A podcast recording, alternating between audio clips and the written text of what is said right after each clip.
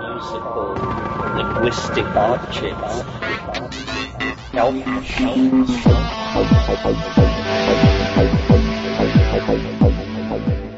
Greetings from Cyberdelic Space. This is Lorenzo, and I'm your host here in the Psychedelic Salon. And along with me today, well, in spirit at least, are fellow saloners Elsa C., Asha T., Alan R., and Simon N., all of whom made recent donations to the salon to uh, help us keep on keeping on. And uh, hey, your donations are very much appreciated. I thank you all very much.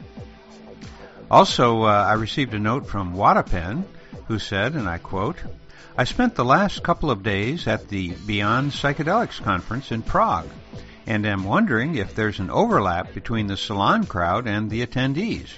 Was anybody else from the salon there? End quote.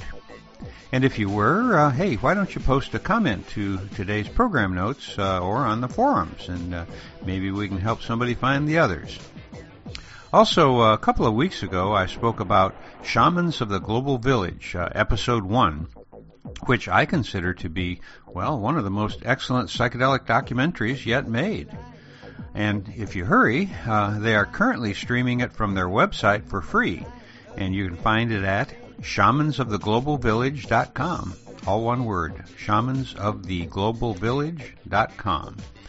And I'm sure that you're going to enjoy watching it. Uh, in fact, I plan on watching it for a second time myself.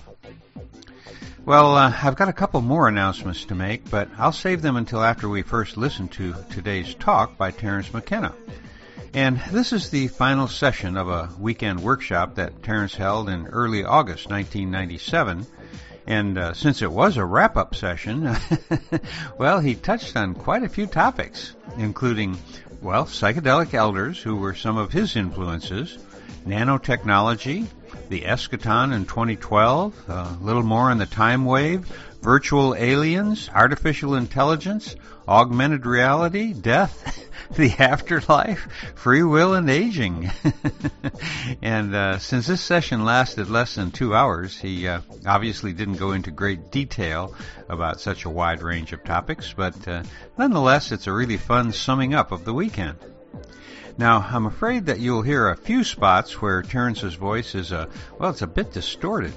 And uh, while I exercised the cassette tape, uh, you know, fast forwarded and reversed uh, before digitizing it, there still were a couple of places where, well, I guess it must have stretched a bit.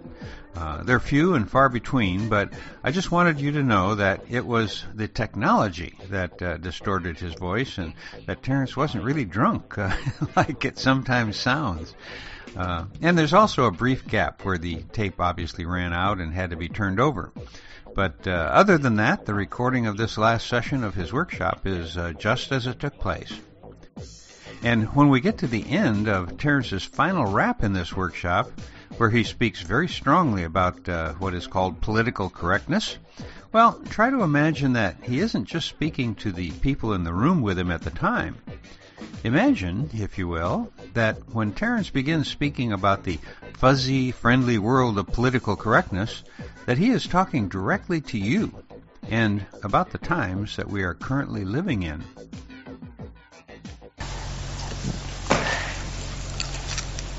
Terence, I'm curious, uh, are there other people who've done a lot of work in this field that have particularly influenced you or who you have uh, admired much or kind of resonated with as far as their their perspectives?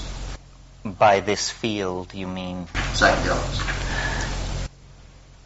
Yeah, well, I certainly, I mean, for instance, Richard Evans Schultes at Harvard, his work absolutely defines and dominates the field. In a sense, it would hardly exist without him. Over 50 years of research and continuous publication and shaping graduate students uh, to carry out research projects that he conceived. He, uh, you could say, almost single handedly built the ethnobotanical database on psychoactivity. He spent years in the Amazon himself. He uh, then ran the Harvard Herbaria and all that. So he was an, he is an enormous influence on anyone. He's the Newton and the Abraham of the field. Now he's very elderly and retired, uh, but his influence is major. Uh, now, and well, another person is Gordon Wasson, who it, now his legacy has to be assessed differently maybe than it was 10 years ago. What Gordon Wasson was above all else was an enthusiast mm-hmm. and he was never a man short on of theories. And but now it appears that some of his theories were somewhat specious or perhaps he didn't have all the information that we now have. I think he was wrong to be such an enthusiast for Amanita muscaria as the source of soma, as the basis of an Indo-European hallucinogen. Uh, it's puzzling to go back and deconstruct it and see why he thought that. Uh, uh, but nevertheless, his belief that psychedelics were at the roots of religion, his belief that you couldn't understand culture unless you looked at the hallucinogens they were using or not using. What do you think that sound is and what it would take to stop it? But we've been in here, we've been doing this for 30 years and it's never happened. so it did. I guess that's what. Um, Anyway, we just seem to be hitting a lot of speed bumps this morning. Uh, frankly, I don't give a shit, uh, but I'm trying to make it pleasant for you. Uh, so Wasson and Schultes were, and then further back in time, and I think it's obvious from what I've said, Aldous Huxley. And Aldous Huxley is a very interesting case study because Huxley wrote one of the most savagely anti-drug books ever written, perhaps the most intelligent anti-drug book ever written, which is Brave New World, which pictures a, a world of genetic engineering and uh, all social problems are solved by with a drug, a drug called soma and all anxiety, soma, all relationship difficulties, soma, all existential doubts, soma. And he also, you know, written in 1937, pictures a society based on cloning that is way in advance of anything we have now and completely realistic to this day. I mean, you should read Brave New World if you haven't read it. So he starts out there, a British academic intellectual with a horror of drugs, mind control, all of this, and then by a process of rational self-education, he, he becomes, by the time he writes The Doors of Perception and Heaven and Hell, the most eloquent exponent of the psychedelic experience that in some ways it's ever had. Um, and a very intelligent, um, educated, sensitive person. I mean, I, am certainly not Aldous Huxley, but that's who I would aspire to be. I mean, that's my model. Urbane, educated, you know, avuncular humor, very gentle, uh, and uh, and in all things a, a, a, great humanist. So those three people really, for me, shape the field. People ask about my relationship to, to Tim Leary. I knew Tim as an icon when I was a kid, but he, I followed all that. Uh, we followed, but we doubted, is I guess what it was, because the humanness of those leaders was all too obvious. Then in later life, when I got to know Tim as a friend, he he was just a, a great a, a, great guy, and but his enthusiasms were social and political and visionary, and that and so were are mine largely. Uh, the, but these other people were did the scientific drudge work, the chemistry, the botany, so forth and so on. Uh, you know, if you want to expand the circle larger and talk about influences on my thought generally, uh, Whitehead, uh, you know, I'm an, basically a kind of Platonist uh, in the in the tradition of modified Neoplatonic idealism. So is uh, Whitehead. All process philosophy falls under that. I, I was influenced by people like L. L. Whyte and C. H. Waddington. Uh, these are biologists, theoretical biologists. The only person, well, maybe I don't know, but well, the only person who comes to mind that I would say mentored me or or worried about my intellectual unfoldment in the directions that I finally followed was Erich Jantsch, who some of you may know, probably not most. He wrote a number of books, Design for Evolution, The Self-Organizing Universe. Uh, he was a Viennese futurist who took me under his wing about 1972 until he died in 1979, and we met weekly uh, at his favorite Chinese restaurant in Berkeley. And, and he not only introduced me to holistic science, but he also introduced me to careerism, how you handle academic rivalries, and because he was an organizational crawler and uh, a very, as I say, astute Viennese.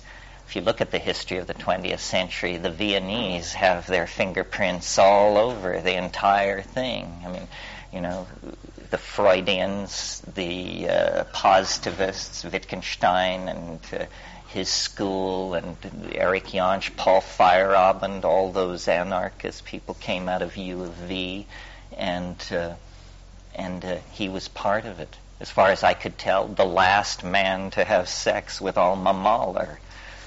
Now that's something. Do you know what whatever happened to that professor in Bogota, Horacio Calle? Horacio Calle. Yeah, actually I do. Why do you ask? Well, I just, from the original rap, I, I went down to see him in Amazon, did you not? No, no, it wasn't quite like that. No, when we got to San Jose del Encanto at the mouth of the Caraparaná, uh, we were told that there was an anthropologist with the Witoto and that he would possibly know, this was information from the priest there, that he would possibly know about this drug that we were looking for. Well, then when we found him, he was in his own little private Idaho, as I describe in True Hallucinations, because he was. Uh, he basically had taken over this tribe. I mean, it was a Mr. Kurtz deal.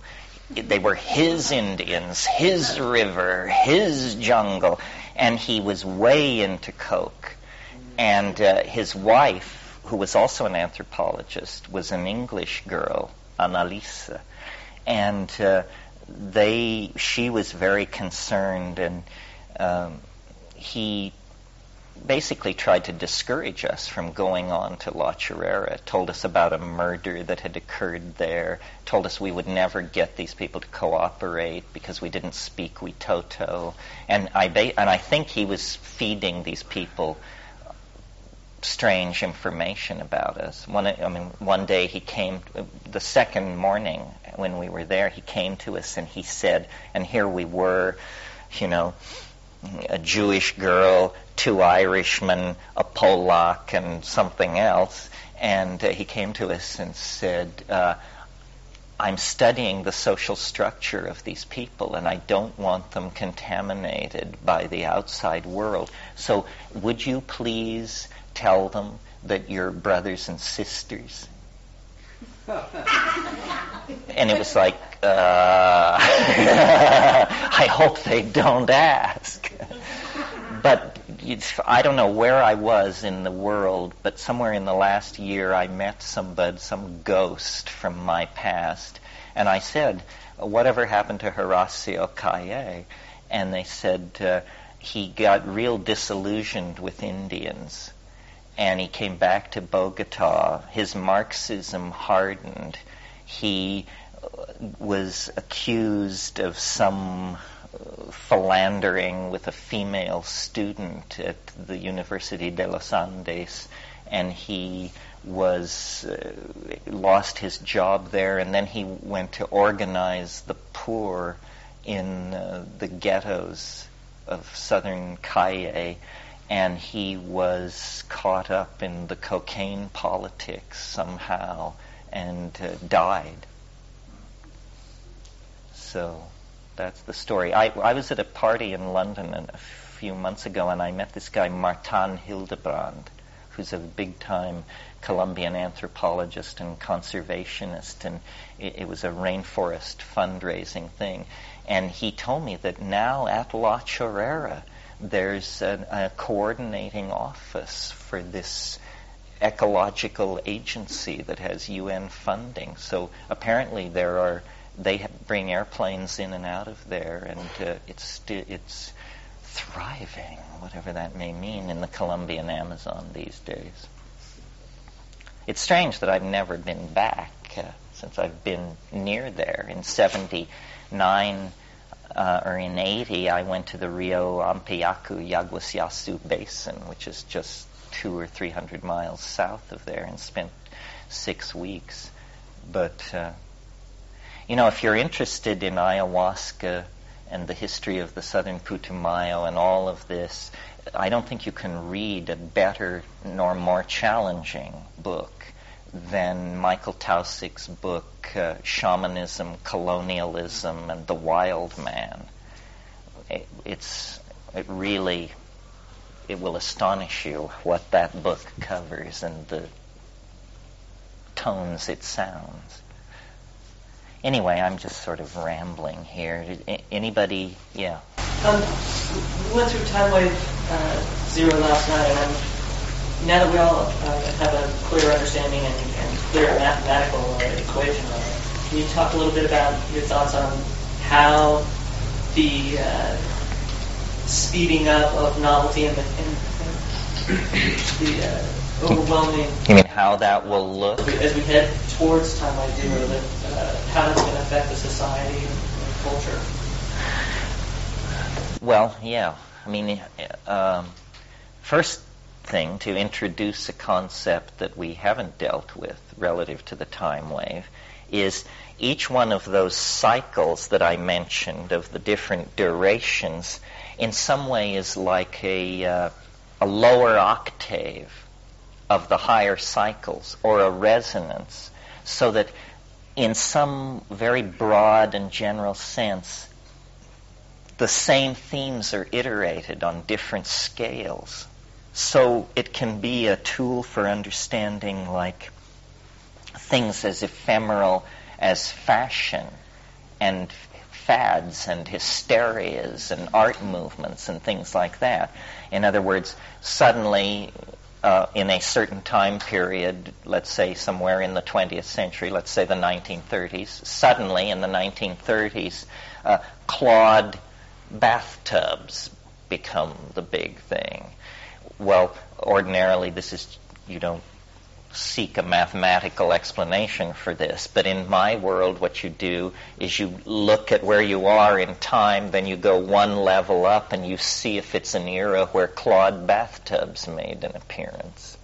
So by that kind of thinking, the, that 67 year cycle, which stretches from the resonance of the Big Bang that is the atom blast over Hiroshima to December 21st, 2012, that 67 year cycle is an iteration of the previous 4,306 year cycle and larger cycles above it. But for the moment, let's just talk about how it's a resonance of this 4,306 year cycle.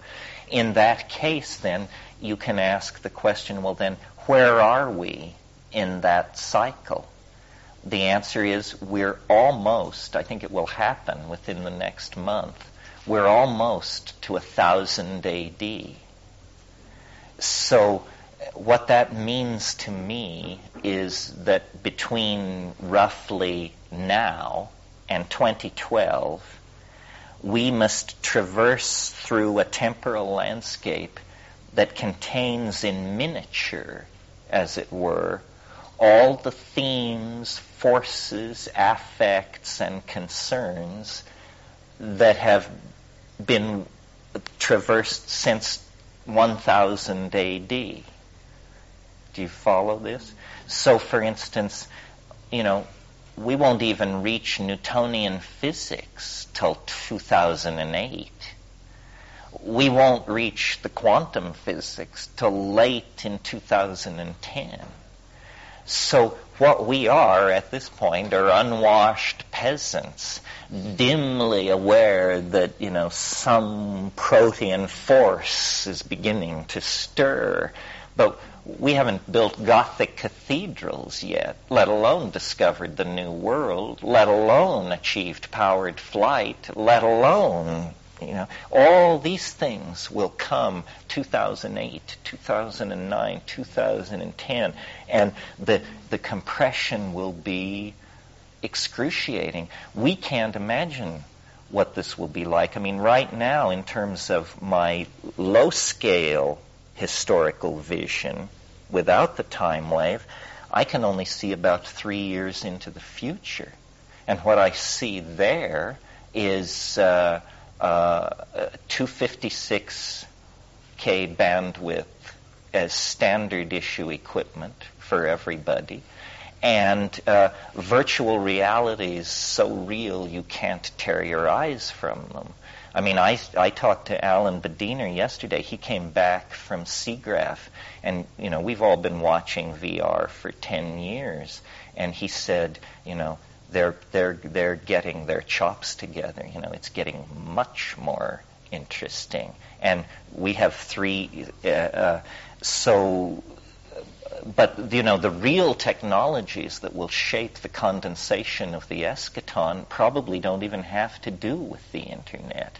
The internet is in this resonance system, sort of like the invention of uh, the Universal Postal Authority in the 16th century. Well, you know, we laugh, but on the other hand, the birth of modern science is entirely linked to the establishment of the Universal Postal Union because suddenly Leibniz could send letters to Newton and you know all these people could communicate with each other on a scale of weeks instead of years or never.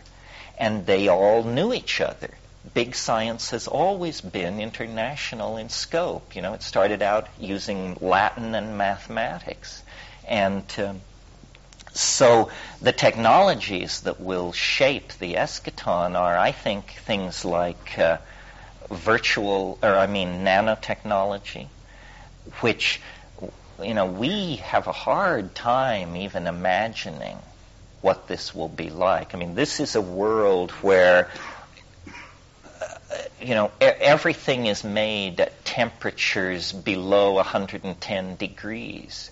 There are no smelting of metals, no high pressure, high temperature annealing of plastics. Everything from automobiles to computers to clothing is grown in vats, essentially.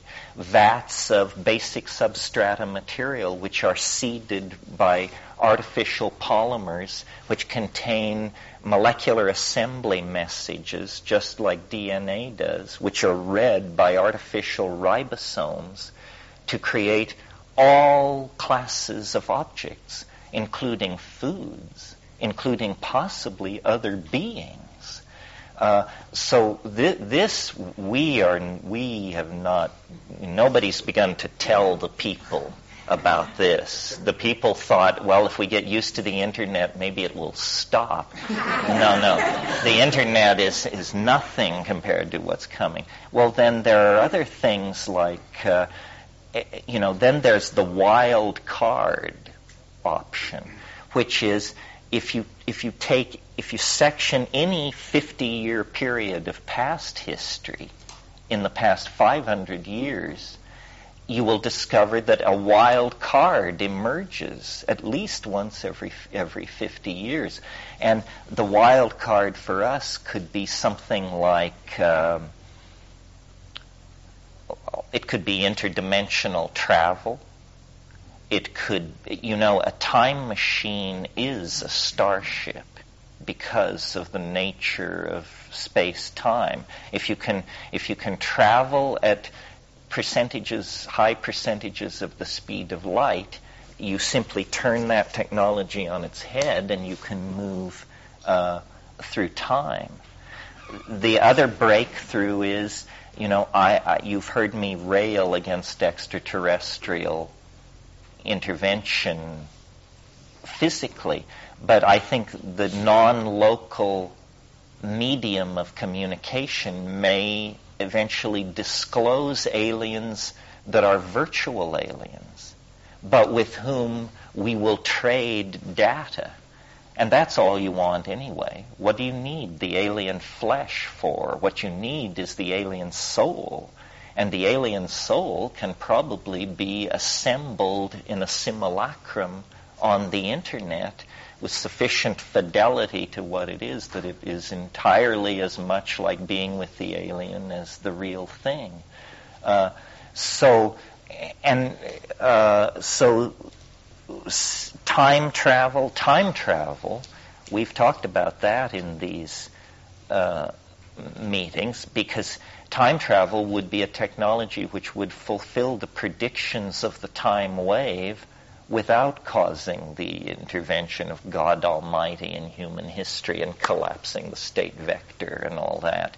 Uh, in other words, if if linear history can be portrayed as a graph of increasing novelty, then what happens when you invent time travel is time ceases to be a serial phenomenon and you can therefore no longer portray it on a Cartesian graph. It spreads out in all dimensions, in all directions. So, eh, well, what would a time travel technology look like? We can't imagine that. I mean, we don't have the intellectual equipment. This is the part where you discover we're in the 10th century. We're unwashed peasants drinking bad beer and wearing scratchy wool. Uh, we can no more conceive of time travel than a peasant in 10th century France could conceive of modern Manhattan. You know, it's just beyond us and all and the the collapse of social systems like Marxism have just unleashed completely chaotic creativity. You know, everything is trying to everyone is trying to figure out the next new thing, the next great thing, which can then be changed into the universal medium uh, of money. And uh, uh, well, we could just go on and on. Uh, I think basically the key concept as we approach the eschaton, and this guides us as we look into the past as well, is boundary dissolution. It's been happening for a very long time. Let's not go back more than 500 years. 500 years ago, half A of the planet discovered half B. There was a boundary dissolution. Uh, then, high, you know, sailing vessels, steamships, telegraphy, air flight, radio, television. What's happening is boundaries are being dissolved. Information is beginning, the planet is shrinking to a point is what's happening experientially. How does this relate to what you refer to as the exteriorization of the soul and the interiorization of the body? Well, when the planet becomes a, a, a point, in a sense, we all are everywhere. That is the exteriorization uh, of the soul. So one way of, uh, you know, one way that information theorists, there's a lot of argument about what is novelty, by the way, and how do you measure it. It turns out to be a slippery concept. One uh, Norbert Wiener and that crowd, their approach was what they called density of connectivity. Here you have a bunch of points. The more points are, that are connected to each other, the greater number of pathways among points, hence the greater the density of complexity. Well, if you carry that idea to its what I call rational or absurd conclusion, then the most complex matrix imaginable is what's called a monadic plenum. It's a situation where, uh, in mathematical terms, we say all points are cotangent. In other words, everywhere is here. What is not here is nowhere. And that seems to be where all this technology and novelty is pushing us, and if that's where we're going, then it will not stop until we achieve it. And what does it mean? I think it means we're inventing omnipotence. We, who began as the mud of a warm pond a billion years ago, actually dream of uh, deity and Plato was on to this game 2,500 years ago. He said, if God does not exist, man will invent him. In the post-humanist manifesto, there's an f- interesting statement to ponder. It says, a human being is like a god. It doesn't exist unless we believe in it. Uh, so essentially, we're tooling up to become a species mind. And then, you know, uh, the questions everybody wants answered is what happens to little old me? In all of this. Uh, again, the, the, the, Dilbert cartoon last week with Dogbert preaching the internet about to achieve omnipotence, and Dilbert saying, in that case, I'll definitely change the kind of files I've been downloading. If the internet is God, I'll be much more behaved. Um, it's, it, that this is all happening under the banner of what I call prosthesis. It used to be a fairly ugly medical word. It's still sort of an ugly medical word. But what it means is the extension of the human body by artificial means. What we're doing is we're building a nervous system. We're building a nervous system the size of this planet. And we're doing it fast. And the internet Nobody's making these decisions. It's just that it's so convenient for this corporation, this person, uh, this demographer, this pornographer, this startup company. It works for us all. We all get something back from it. So we all put our shoulder to the wheel and it comes into uh, to being. But its internal logic the rationale of the thing is is not glimpsed at all, and uh, it, it, just. Uh, I, you know, I've been talking about the eschaton since the early 70s, but until this new information technology arrived, I couldn't see how we could get from here to there and everyone told me, you know, your rap, it's interesting, it's you got something going for it, but your time scale is just a complete turnoff. 2012, it's too soon, you know. 2512. But those people, that kind of thinking always loses. You know, in 1947, Vannevar Bush, who was uh, President Truman's science advisor told a Senate committee that it would be a thousand years before a thermonuclear device could be delivered to the other side of the planet by a rocket propulsion system.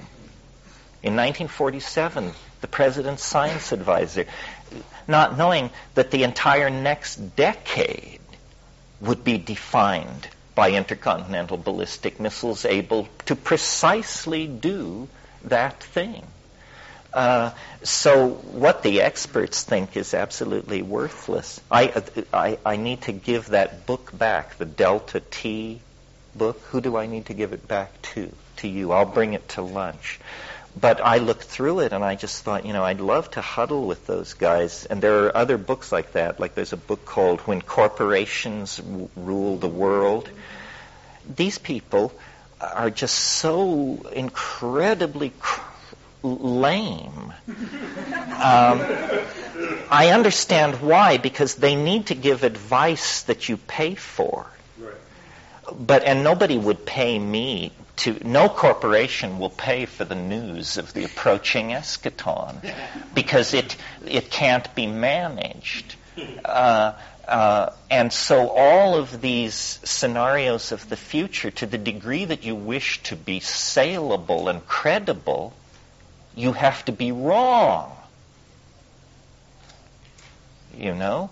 The marketplace has an appetite for lies about the future. I mean, what a wonderfully safe and easy idea to get used to. Corporations will rule the world. You know, th- this discussion began in uh, 1635 uh, when the King of England chartered uh, uh the British East India Company and the Hudson's Bay Company. Uh, uh, the British East India Company was called Honest John. It was the Microsoft of its time. It bought and sold popes and kings, it, and it was capitalist to the core, and people railed against it in the same vocabulary uh, we use.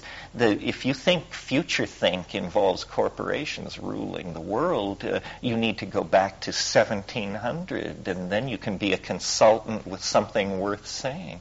Uh, not to knock these particular guys. I mean, I spend a lot of time with futurists of different stripes, and everybody agrees, you know, by having the shortest scale, I'm the least credible and the most likely to be right. Uh, but, you know, uh, yeah. So, hypothetically, I mean, do you believe that post-eschaton, that all these debates about uh, capitalism versus Marxism versus any possible third stream economy, this is all going to be moot? Moot. The planet will be empty of anything appearing to be human life. I mean, the planet will be empty of human, uh, of, of the fingerprint of human presence and technology. We're going elsewhere. It's not clear exactly where elsewhere is, but that's where we're going. I mean, I can't expand sufficiently for you the level of change. I mean, I cannot conceive of post-eschatonic life. I think of it, just to make things simple for myself, as death because that's the other thing in my life that I have no grip on whatsoever. But no, we're we are being propelled by forces we don't understand. Just human life? Uh, that's an interesting question, and I've taken various positions on it, and uh, I I can't help but notice that as novelty um, aggregates in density, it also concentrates itself spatially. In other words, let's go back to our myth and, and look at it now from a slightly different point of view. The early moments of the universe involved the entire universe. Uh, in other words, this plasma cloud was the whole shebang. Well, then uh, the next descent into novelty involves the condensation of stars out of primitive hydrogen and helium. Notice that condensation enters our vocabulary. This means that novelty not only is increasing in these stars, but presumably it is decreasing or remaining the same in the areas between the stars.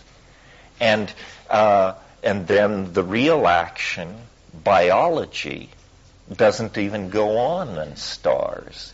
Biology goes on on these little specks of matter that incidentally seem to be whirling around the stars. And then only in certain regimes of chemis- chemistry, temperature, and pressure So as novelty increases its uh, density, it becomes more and more local. And now, for the past, uh, for the past, uh, I don't know, pick a number, million years, uh, it, it, novelty has largely been concentrated in the human species. The stars still shine. Uh, the species still compete according to Darwinian selection. Geology is still going about its quiet business in the background. But the cutting edge, if you will, or the point, is now uh, concentrated in the human species. Well, then let's look at the human species. And people object to what is about to be said because they see in it a kind of elitism. I just follow my mind where it goes. I'm not interested in political correctness. It's, it's clear to me that in, not in terms of moral rightness or superiority or anything like that, but in terms of influence, Europe leaped forward uh, two or three thousand years ago and elbowed its way to the front of the line and has basically been exporting its cultural styles, its technologies, and its assumptions ever since. European, the European adaptation uh, seems to have crowded out all the others. And Europe is, I mean, and the United States is nothing more than a footnote on European civilization. And this may surprise you to hear this, but they invented all this stuff, not us. They invented the universal rights of man, the citizen, print, capitalism, uh, everything we do, we do derivatively. It's very hard to think of anything originally American. Uh, but perhaps now the new technologies are in fact concentrated on the western coast of, of North America. We seem to be able to do it better and better. Well, perhaps this, this concentrating toward a point will continue toward 2012. But then when the eschaton is achieved, I think part of its quality is that it is instantly generalized. You know, it's, it is sort of like an explosion or sort of like a chain reaction. This is why, you know, Hans Moravec in his book Mind Children, The Future of Human and Artificial Intelligence, he talks there about the rise of the AI Wintermute again. And he says, uh, we will probably never know what hit us. You know, the AI at any moment, we see there's, we have a fascination with artificial life. Artificial life is a very ambitious thing to want to, uh, to want to do we probably are a few years away from being able to do that because it involves a knowledge of uh, molecular chemistry and chemical dynamics and pharmacokinetics and that we just don't have at this point. But we've always assumed that you had to solve the A life problem before you could move on to the artificial intelligence problem. But you don't have to if your AI, your artificial intelligence, isn't based in a biological matrix. And so we're building this internet thing, designing all these bots, and all the bots that are designed are designed to rove freely on the internet. They're designed to leave their home machines and move out into the matrix, gathering information, checking data, doing whatever they're supposed to do. But they're like our pets at this point. But we make, we're making them smarter and smarter and smarter. And eventually, I think a combination of circumstances will cause the spark of sentience to be born. And these things are not like biological creatures. They don't mutate at a rate of, uh, you know, genetic drift of a few genes per hundred years. They rotate, they can mutate thousands of times a second. They can move over the entire surface of the earth in a fraction of a second. And so when this thing comes to self-awareness, it will very quickly take over the entire system. And what will that look like? Hard to say. What will the relationship of the AI be to the incoming alien intelligence that is being formed in simulacrum? also on the internet. It's like, gee, the human apartment has suddenly become crowded with large strangers with uncertain agendas. We thought it was all our show, and now we're just hoping nobody asks us to leave, you know? Uh, I don't know what the human relationship to all this will be because, you know, our, the idea of an AI or of an alien intelligence is a blank screen for our paranoia. You can imagine it as the coming of Maitreya, or you can imagine it as Independence Day. Uh, you can have it just about any way you want. What will it really be? Well, I don't know. It's our child. It's all emerging from us. I think we're going to get the answer to uh, to to the question: Is man good? And you know, if you're a cynic, you'll bet against it. If you're an optimist, you'll bet with it. But I think that's what's happening: is we are on uh, we are in a relationship of attraction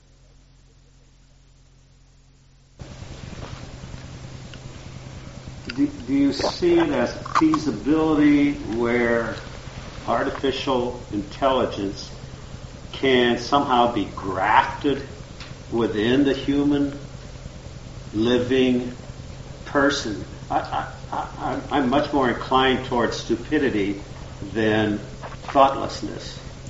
And, and it seems to me that the only hope for humanity is to become smarter. Yes, well, this is an interesting part of all this. When I was in Cambridge, Mass, a few months ago, I, a guy came to one of my workshops. Very interesting. I would like to spend more time with this guy. His name is uh, Alexander Chislenko, Sasha Chislenko. And he's young. He has a website. Uh, he's at the Media Center at MIT. And what he's interested in is what he calls uh, not VR, which is virtual reality, but ER, enhanced reality. And he says what's coming is a, a world of intelligent lenses and filters. So let's say that your interests are monarch butterflies, thin blonde women, and Swiss bicycles. You can program a set of contact lenses so that those objects will appear outlined in red whenever they enter into your sensorium. Uh, it's a trivial example, but you immediately see the implications. In other words, we are all going to be able to, to cosmetify, tune, colorize and export our own aesthetics out onto the surface of uh, of reality. Yeah. Um, the last name is Chislenko, C-H-I-S-L-E-N-K-O, and if that, I'm sure the search will kick that out. If it doesn't, I'll send you the the uh, yeah. But I think what you're just saying, I think some of these things, like even these, uh, like a website that you customize the kind of information you want, those are like foreshadowings, but they're really crude, you know, right now of this, sort of like the Usenet news groups where people create these these alt alt groups, which are just alternative things on just any you know thing that want to do, but they're they're all very crude right now. They're not Right. You can't tune that, but just this dynamic information structures that. Well, uh, imagine you're going. I mean, art, another thing Chislenko talks about, and this is not at all woo-woo. I mean, this is so close, you might as well assume it's happened, and that is automatic translation bots. You're going to be able to log into Chinese sites, Japanese sites, Polish sites, and translation will be seamless and automatic. Machine translation is already way along. This is just an implementation problem. That's a done uh, uh, deal. Uh, you um, you couldn't imagine a world where you, when you're going to the Amazon, you buy a special pair of contact lenses, and then when you squint in a certain way, all plants are labeled. Uh, or uh, or uh, all plants all all plants containing tryptamine show up as bright orange. Uh, you know, the federal data ethnobotanical database in Washington is connected to your contact lenses, and is every plant that you gaze upon is instantly checked for DMT, and if found positive, colored orange in your line of sight. Uh, or a visit to Palenque, for example, where you can put on contact lenses and then, with a handheld control, move a chronological dial and watch the ruins rise and fall through the various dynastic phases. Virtual reality in archaeology is big time right now. I mean, I've seen some amazing, this thing called virtual Tikal, and oh, they're doing Bonampak it will be online by the end of the year. The murals, all the murals at Bonampak are being filmed in high resolution stuff. Here's my personal fantasy. I don't know if personal fantasies are, should be bared, and Freudians, please fold your toolkits. But uh, here's here's here's how I want to live in just a few years. I'm building a house in Hawaii, so as a consequence, I have. Uh, uh, a set of blueprints that I deliberately had done in a CAD mode so that I can not only satisfy the county planning department, but I can also build in virtual space an exact replica of my house. And I can put all my books in and everything, and, and then I can, in my house, walk into my house and walk around it. And it's occurred to me that there m- might be a way to put uh, these polyhemous body sensors so I could wear a certain kind of, of uh, suit that would cause me to become an image inside the virtual uh, model of my house, which is online. Well, then what I could do is I could just garden and animate and cook and live the life I like to live of rural seclusion. But in order not to lose touch with the ideological dialogue and all my friends and the public and so forth, you would be able to log on and uh, see me. I wouldn't see you. I wouldn't even know you were there. Uh, uh, if I were Michael Jackson, millions of people could watch you all the time, but you wouldn't know they were there, and they would be fully satisfied as far as a media experience is concerned. And I keep repeating this phrase, and you wouldn't even know they were there. So this sort of thing will obviously happen. It may not happen for me.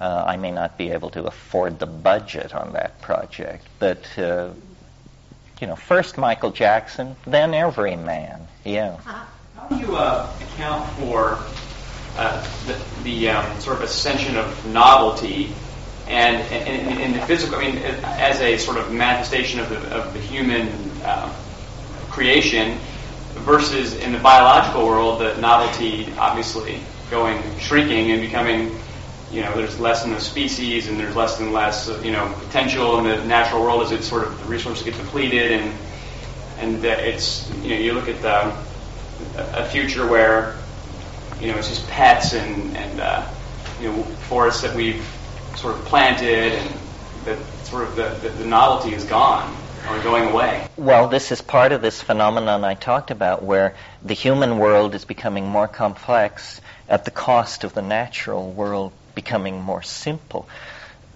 This seems to be unavoidable. The great tragedy in that process occurred before the pyramids were built. In other words, the ext- it's now believed that the extinction of the so-called megafauna at the close of the last ice age was all due to human predation. And these amazing and enormous animals, three-ton armadillos, uh, five-ton ground sloths, uh, just these amazing mammals that were at the climax of the mammalian radiation, were all destroyed uh, by human predation. The overall complexity, I think, is rising, and but you know we value a species of butterfly more than a new computer language. So we don't say, well, it's okay that the butterfly isn't here because we've got a new computer language. But in, in fact, you know, nature has, is a, is a museum of extinctions. Uh, it's hard to know how to, um, how to scale and look at all this. I moved last night fast through my graphs, but I at one point said, there's the extinction that killed the dinosaurs. Uh, 65 million years ago, a planetesimal object struck the Earth, and in the course of a single day, dialed out of existence hundreds of thousands of species. The estimate is nothing larger than a chicken lived through this experience on the entire planet. And uh, and so that certainly was a dialing back of biological diversity. Was it novel or habitual? Well, now we must judge that it was an extremely novel uh, event because neither the flowering plants nor the mammals would have gained ascendancy in the natural world had there not been this enormous extinction event which wiped out many of the uh, uh, which wiped out the dinosaurs and many of the uh, more primitive plants. So, uh, you know, nature sometimes moves on enormous scales. I'm sure the, I mean, the planet really has not yet recovered 65 million years later from that glancing blow. And yet, uh, out of all that species death and apparent simplification of the biota emerged even more complex biota, ever faster. That's another thing. You know, an extinction event like that didn't set life back uh, to its beginning. Life recovered with enormous speed. Entirely new types of animals and plants filled in all those abandonment niches. Uh, for instance, in the world of plants, we value great forest trees and wonderful woody things. We love that. Uh, while the human presence on the earth has caused the extinction of many animals, many biologists believe it's the human presence on the earth that has created uh, tens of thousands of new species of plants because in climaxed forest ecosystems, most mutations lead nowhere. But if you have devastated land, empty land, so-called woody species, heavy seeders, annual plants with high rates of mutation can invade that empty land and uh, uh, speciate within it. Before the rise of human beings, the major force on this planet causing the speciation of plants was the meandering of rivers, because rivers create sandbars in their curves, and this is like a free fire zone for evolutionary struggle. In the forest, everything is at climax and there's no margins. But in these open land areas, uh, Carl Sauer, reflecting on this situation, great geographer, said uh, man found this planet a climaxed rainforest. He will leave it a weedy lot. But probably overall more species of plant than previously. Uh, or the adjustments may be slight. So, I don't know. It's, it's hard to get a scale on these things, yeah. I was wondering if you ever put the timeline to um, uh, Stephen Hawking or, or Carl Sagan or people like that. Uh, not to Stephen Hawking. Uh, Carl Sagan visited me once in Hawaii, but he was more concerned to figure out whether I really was talking to extraterrestrials on mushrooms. To his credit, he was willing to come and have a discussion about that. Uh, no. Uh, uh, but you know, if you want, I mean, there are. This may sound like wild stuff to you, but you should hear what the physicists are saying. The really, the people. Well, I'm thinking of Alan Guth at MIT. He's the universe in a bottle guy.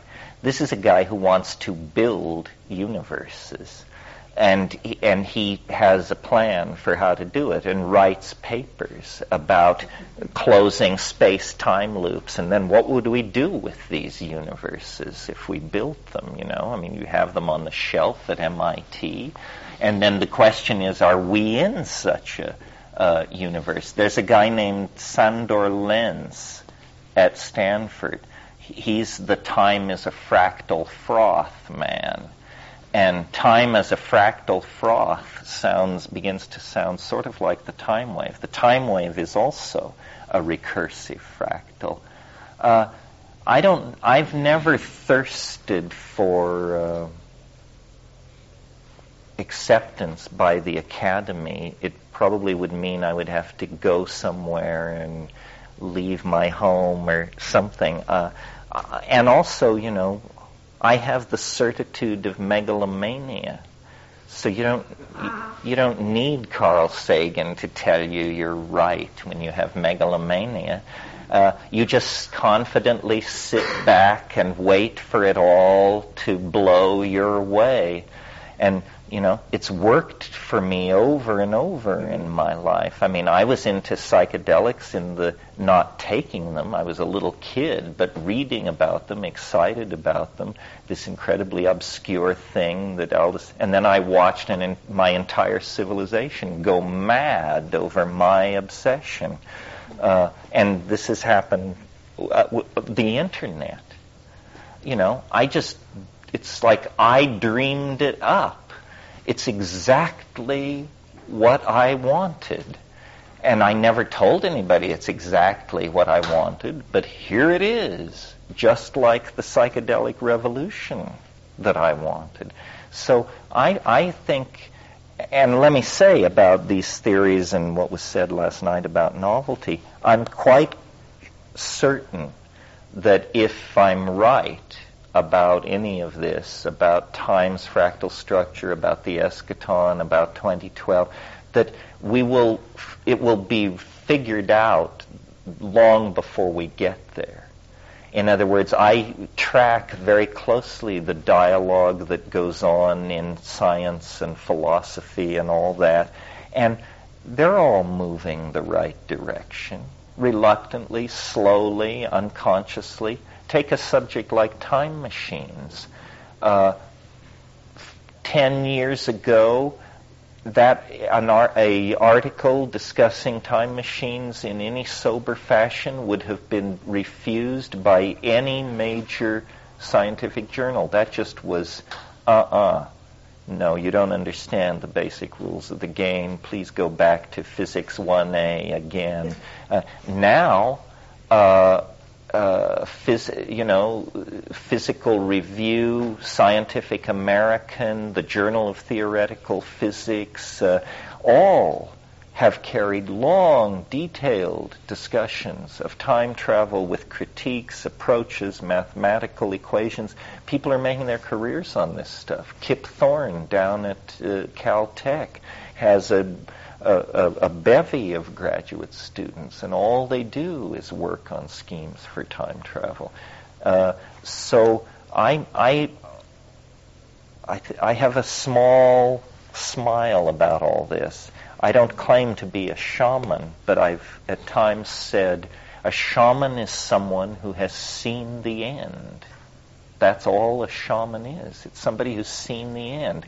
And once you've seen the end, then you just go back to your position in the story and just live it out with grace and humor because you've seen the end.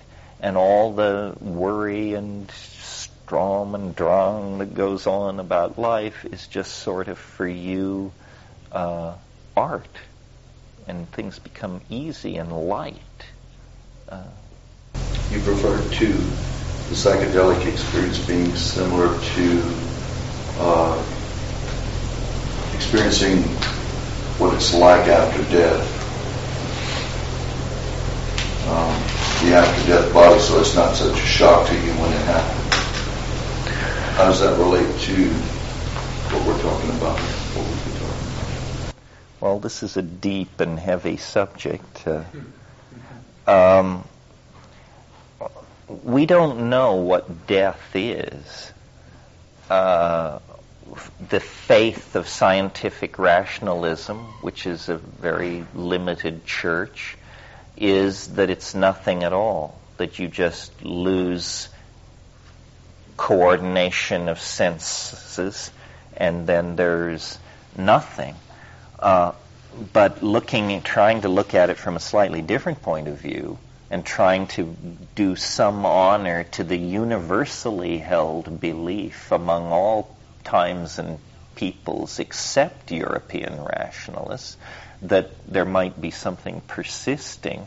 I've sort of come to the notion that much of what we've talked about here uh, can be illuminated and understood using metaphors of dimensionality. Uh, you know, the difference between a living thing and a thing, like a chair, a pencil, a can of beans, is that the, the, the non-living thing has no very great variability in the temporal dimension. In other words, if you if you uh, deal with a chair and come back and look at it six months or a year later, even a hundred years later, it's still the chair that it was.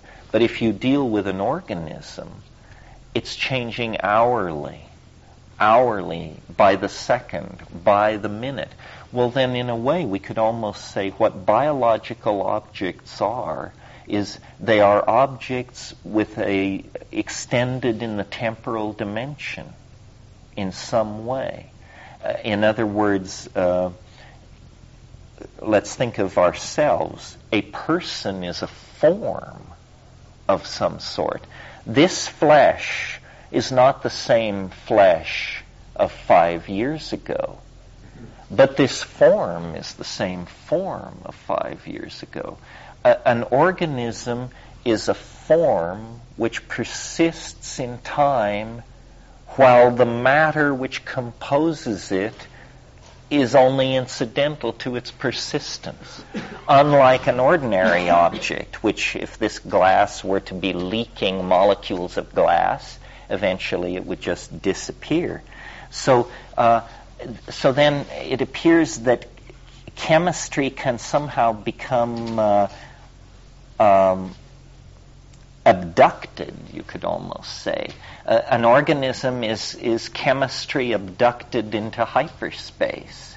And then these cycles of energy uh, happen. Well, then the, what happens at death with an organism is all death is is an organism changes into a thing. A corpse is a thing. It if you embalm it and mummify it, it has the same qualities as that chair I was talking about. So death is when a, an, a higher dimensional object changes into a lower dimensional object. And the change is, accom- is accompanied by the retraction of the form into, into the dimension from which it came. So it seems to me that what we are is a kind of morphogenetic field that at death ceases to interact with matter, but there is no reason to suppose that the field disappears or ceases to exist.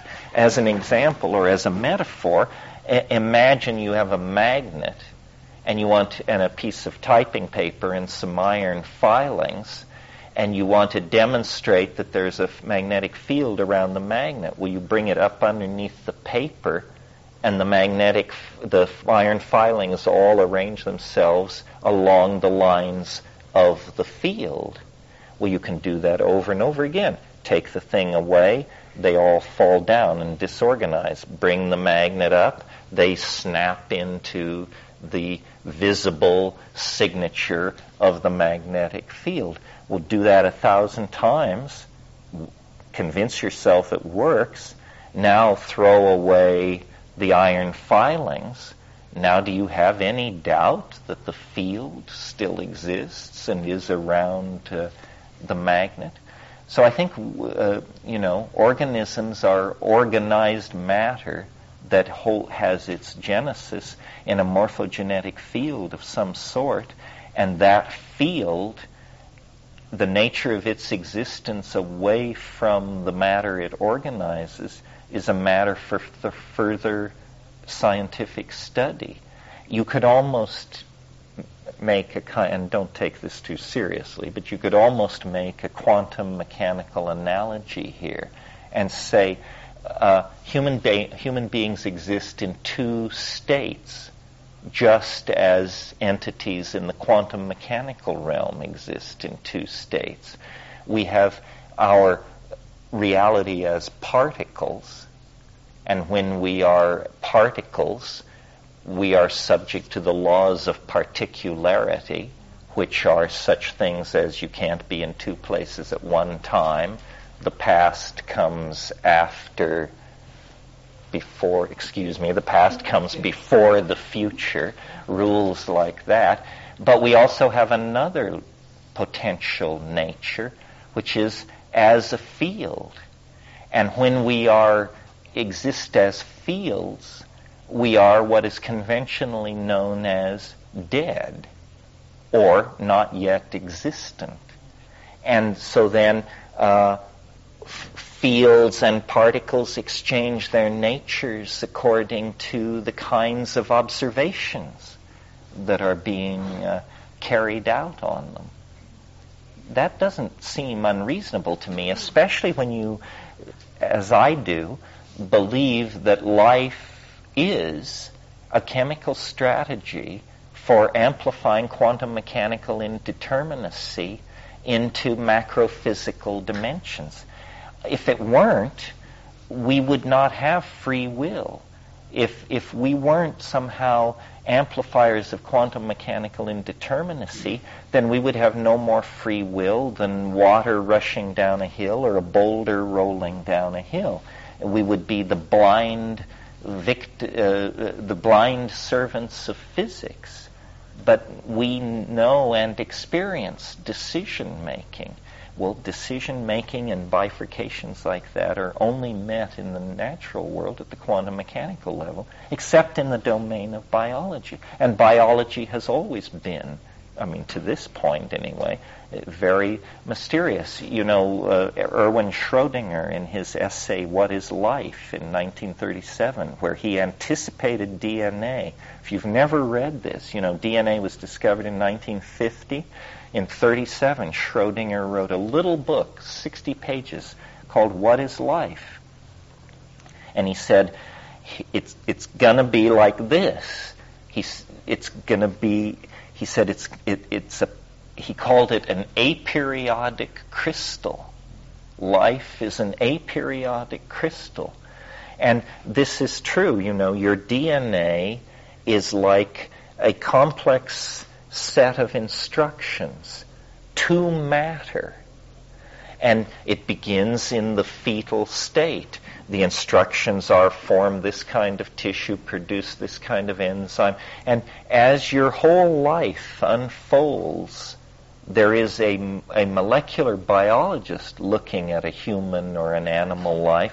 What he sees is genes being turned off and on by internal programs in the genetic material. So, okay, you've reached age 12, operons activate that turn on sex hormones, suddenly pubic hair, deep voice, or in the case of women, breast tissue, so forth.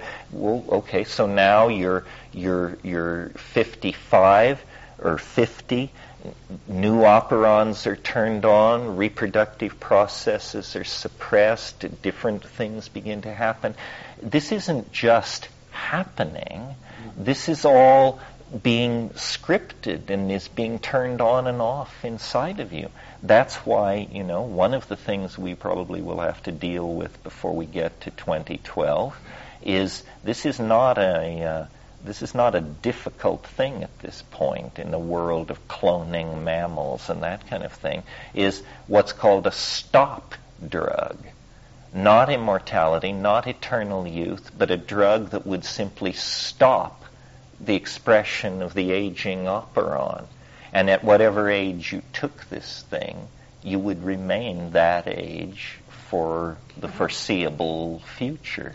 That doesn't require a full understanding of the genetic code or even what's really going on. You just basically have to find a certain operon system and disrupt it. You're already looking for that and Oh, yeah. talking about it and quite a bit. And I've got Well, imagine the social turmoil and upheaval. I mean, first of all, uh, it means our power elites would never be refreshed by the hand of death.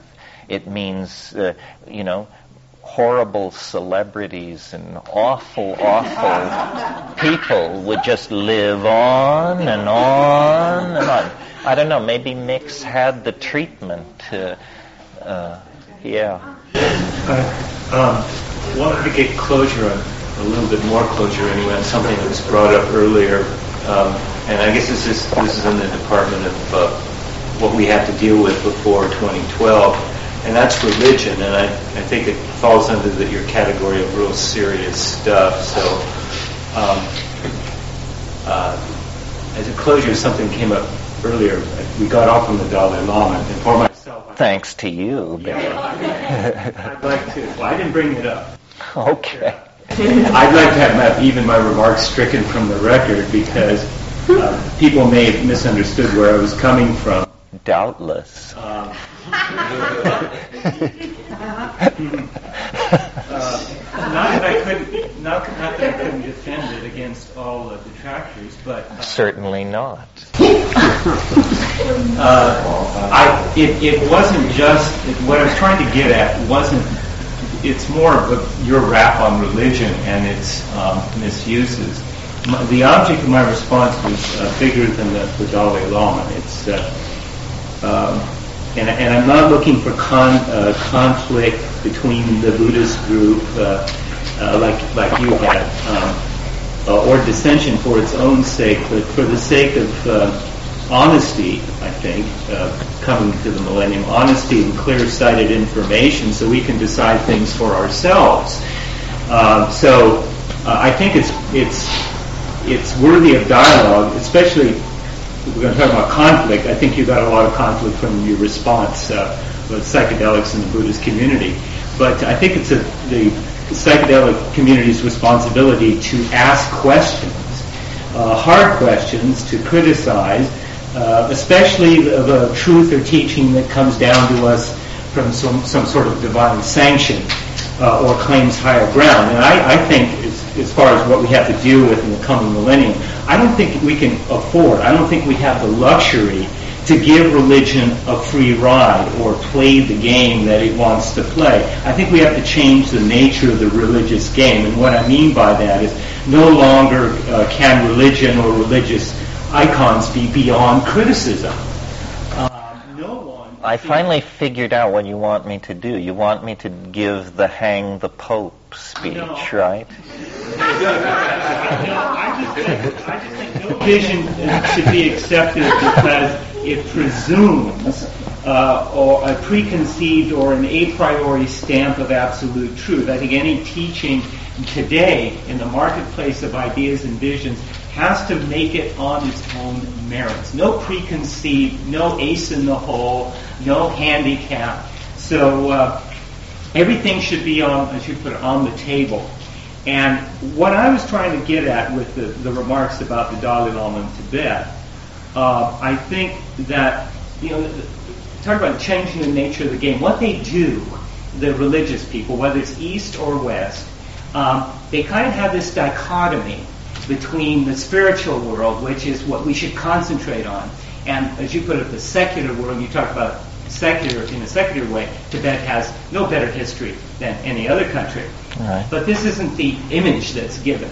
And and they play this funny little game where they say, okay, this is what matters: the spiritual world. Uh, our social world, where we spend most of our time with, where political decisions are made every day that affect our lives for life or death, that's not that's not important. And yet, they'll argue on the other hand that, well, we need to be free and we need to, you know. So it is important, you know, by their own uh, actions to try to free the, their people. It, the secular world is important, and, and we shouldn't devalue it or we shouldn't be hypnotized by this cognitive dissonance that they've got us to accept. Like, we see well, you keep saying that they've gotten us to accept it. The religious people. And what I mean is, they say, well, this is what's important, the spiritual world. And yet, according to their own teaching, sometimes their society is just the opposite.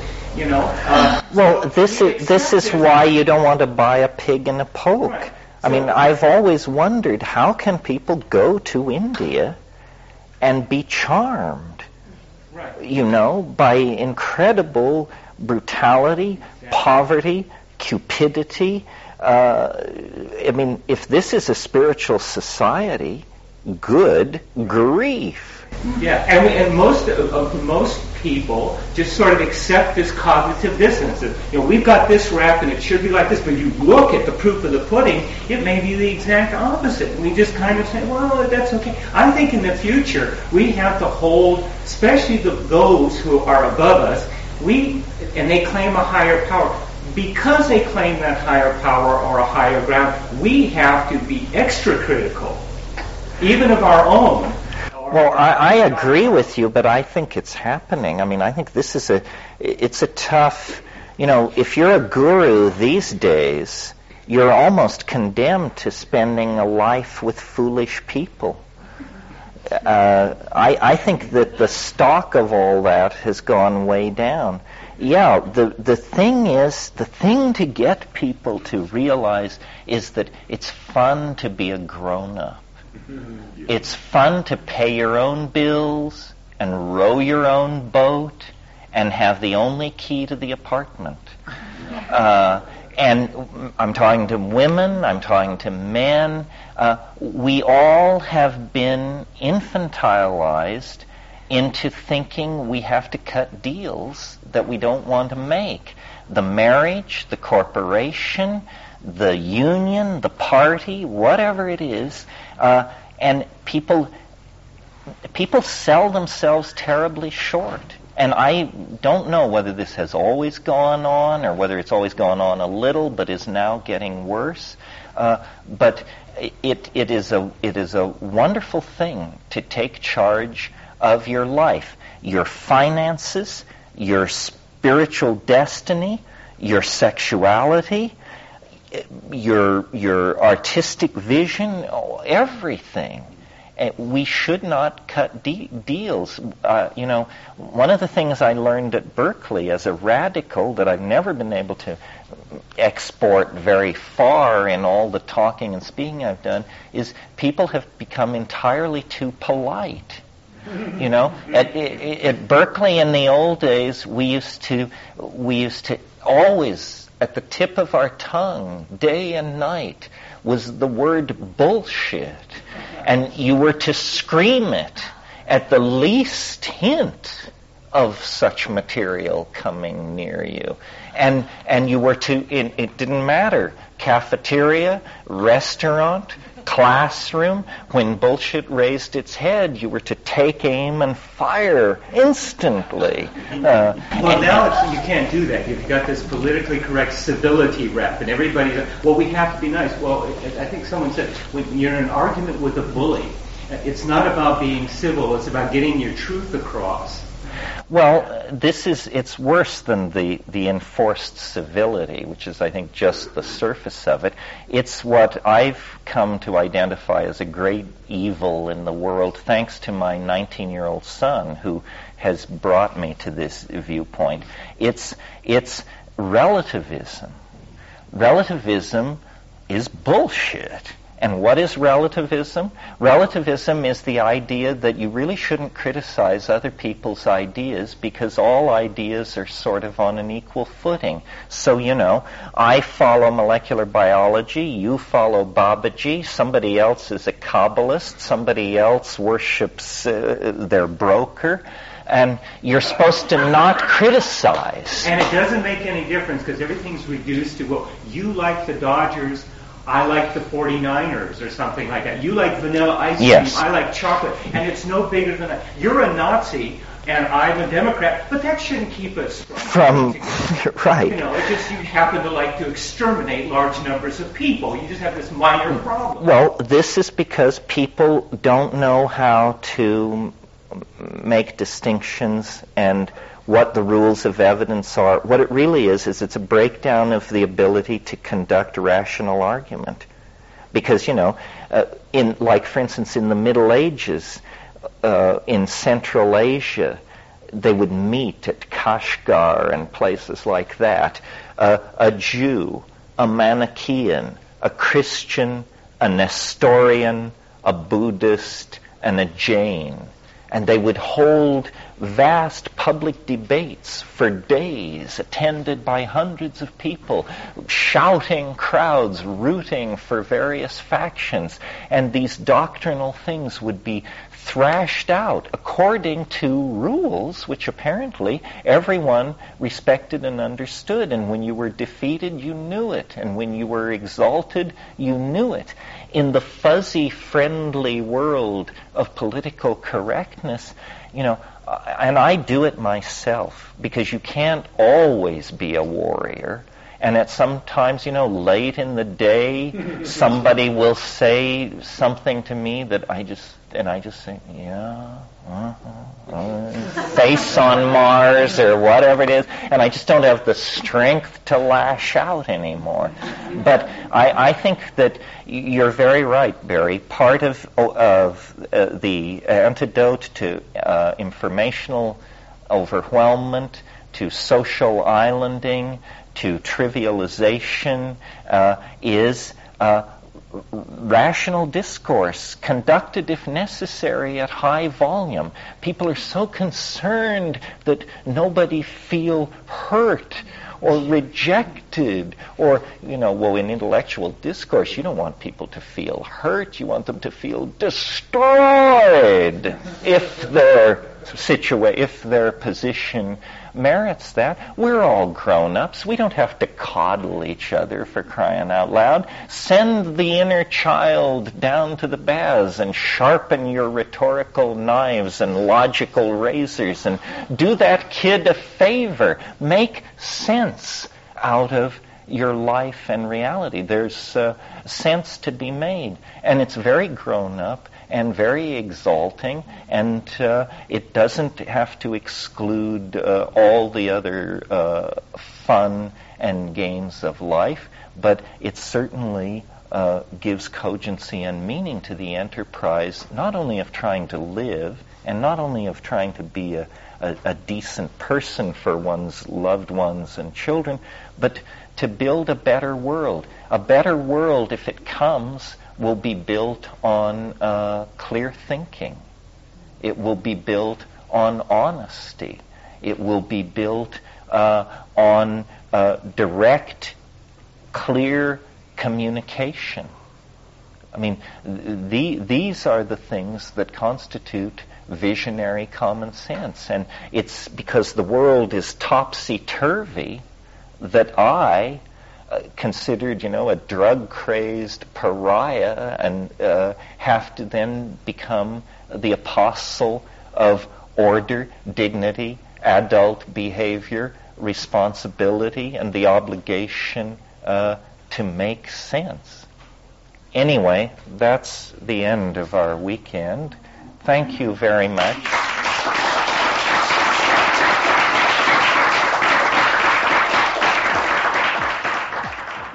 You're listening to the Psychedelic Salon, where people are changing their lives one thought at a time. Now, right near the end of this talk that we just listened to, uh, when Terence was going on about the fact that he thought we had all become too polite, well, uh, if you're living here in the States right now, my guess is that, well, that buffoon called Trump entered your mind. And uh, for our fellow saloners outside of this madhouse that we pretend is a single cohesive nation, well, one of the main attractions of Mr. Trump is that he is as far from being politically correct as can be. So uh, obviously, I can't help wondering what Terence would say about the current mess that we're in. My guess is that uh, he would do the only sensible thing that there is to do about it laugh. because uh, we are apparently right in the middle of some kind of a horrible Bugs Bunny meets the Roadrunner cartoon. So, in a few weeks, uh, when the anvil finally falls on our heads, well, we just have to remember to laugh at the insanity of the political landscape in the United States these days. And uh, before I say anything else, uh, yes, I did have a little start when, uh, at about 18 minutes into this talk, Terence said, and I quote, Right now, in terms of my low scale historical vision, without the time wave, I can only see about three years into the future. End quote. Well, uh, as you know, Terence died less than three years after he made that statement.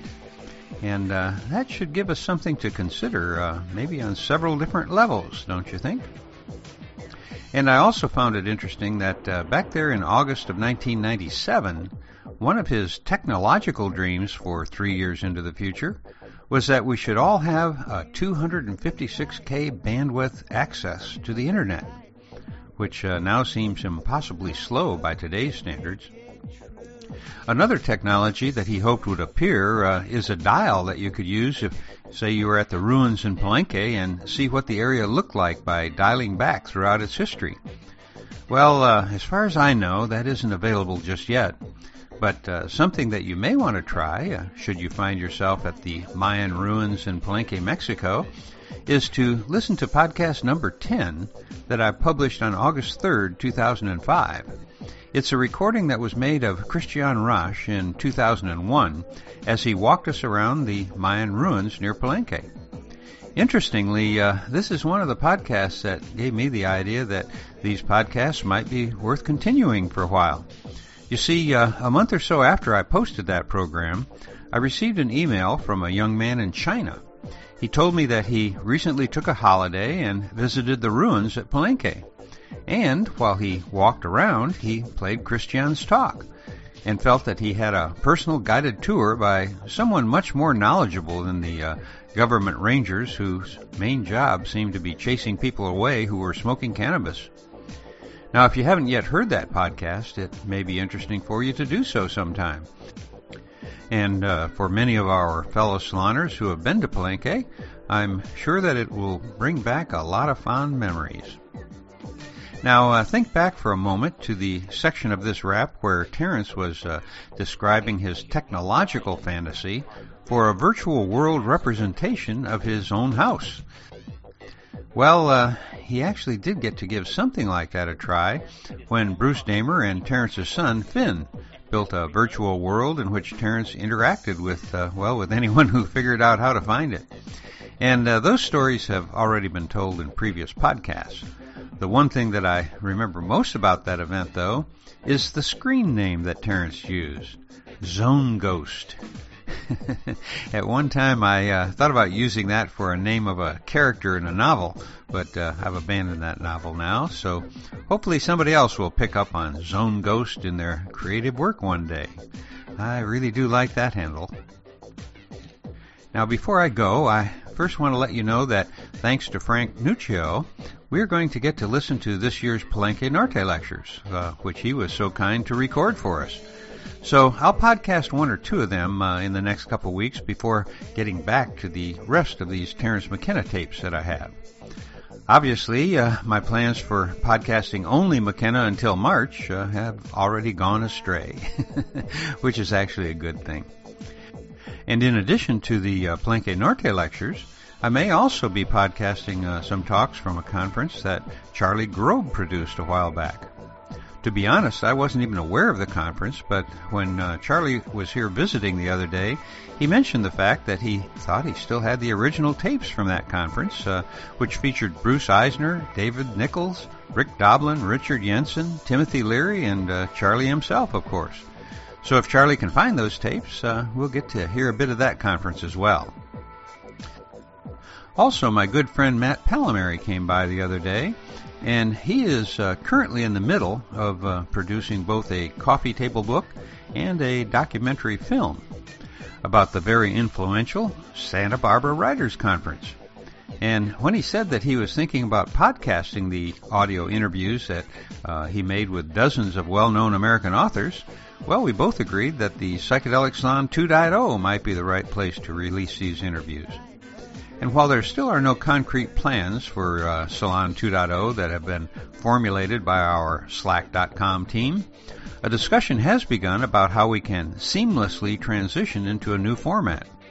For what it's worth, uh, as of now, I still plan on doing a very brief introduction to the 2.0 programs so as to uh, provide a little continuity with what we've been doing so far. Also, as some of our fellow saloners have guessed, I plan on uh, submitting a few of my own podcasts to the community to uh, vote on as well. So it's going to be a few years yet before you uh, hear the end of me here in the salon. However, uh, there is one other thing I almost forgot to tell you, and that's the fact that somehow I've messed up the automatic invite system for our Salon 2.0 Slack team. Right now, I'm sending personal invites to the people who let me know via the uh, comments sections of our program notes and through the forums.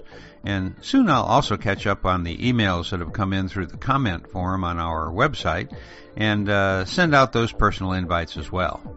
So, uh, hey, thanks for working with me as I try to get this activity a little better organized. And for now, this is Lorenzo signing off from Cyberdelic Space. Be well, my friends.